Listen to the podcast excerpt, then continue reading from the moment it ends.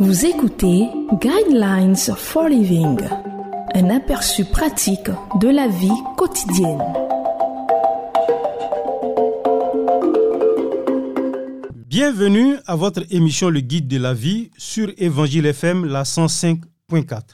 Au microphone, votre serviteur Koulibaly Josué et à la technique, Guessan Michael Gildas. Le thème de l'enseignement de ce jour est comment faire baisser votre température? Le verset qui va servir de base à notre enseignement de ce jour est le livre de Proverbes chapitre 15 verset 1 qui dit Une réponse douce calme la fureur, tandis qu'une parole dure augmente la colère. La colère est une émotion qui est un peu comme votre voyant moteur personnel.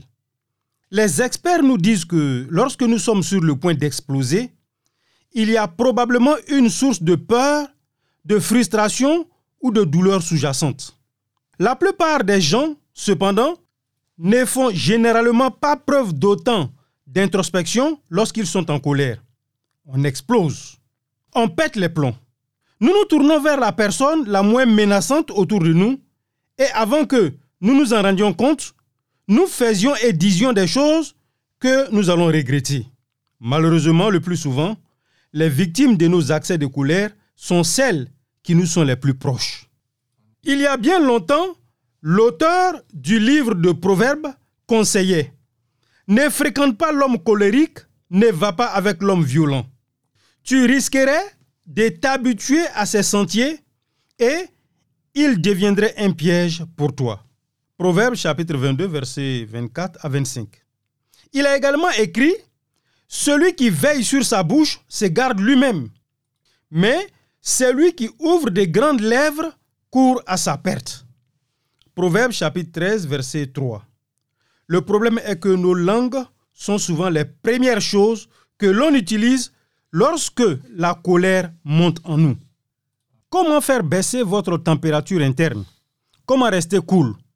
Les directives suivantes fonctionnent.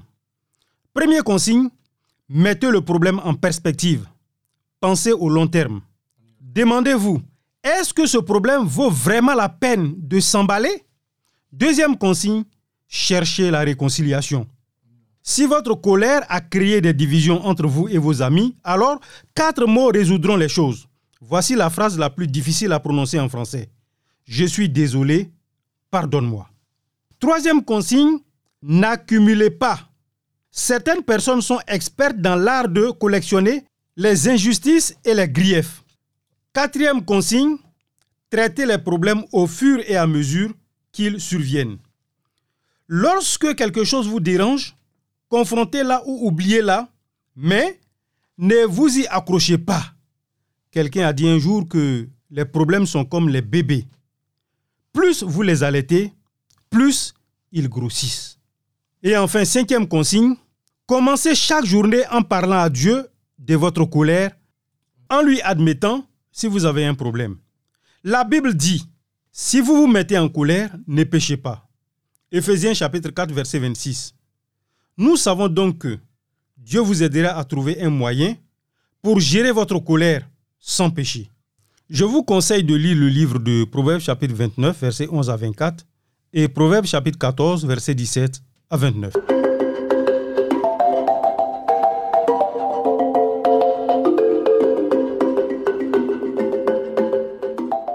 De suivre Guidelines for Living. Pour en savoir plus sur l'émission, veuillez contacter la station que vous écoutez.